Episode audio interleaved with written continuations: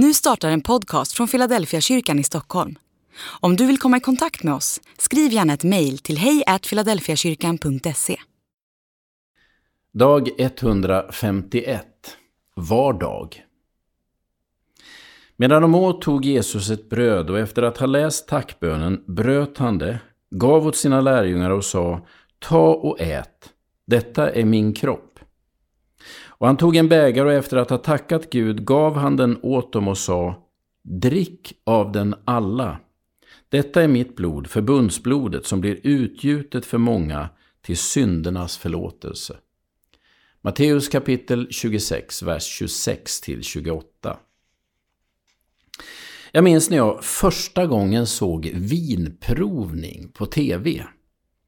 I rutan stod tre allvarliga män i fina kostymer och smuttade på olika vinsorter och talade med varandra om smaker på ett sätt som jag aldrig hade hört förut. De jämförde med andra livsmedel och talade om rund, eh, fruktig eller blommig smak. Hur smakar något som är blommigt?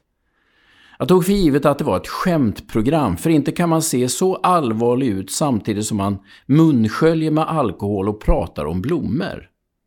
Men det kan man. Och nu för tiden är vinprovning storbusiness. På Jesu tid var vinet vardagsdryck och när Jesus instiftar nattvarden är det bröd och vin som är ingredienserna. Nattvarden är egentligen ett gammalt ord för kvällsmat. Hur tänker man när man firar nattvard i en förmiddagsgudstjänst? Bröd, vin och kvällsmat. Det är ramen för en av de mest centrala handlingarna i kristen tro. Även om vi idag har ritualiserat nattvarden nästan till oigenkännlighet så är den ursprungliga ramen rätt så vardaglig.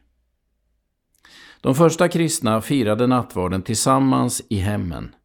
Man möttes efter en lång arbetsdag, pratade om människor man mött och problem man behövde lösa och så åt man kvällsmat ihop.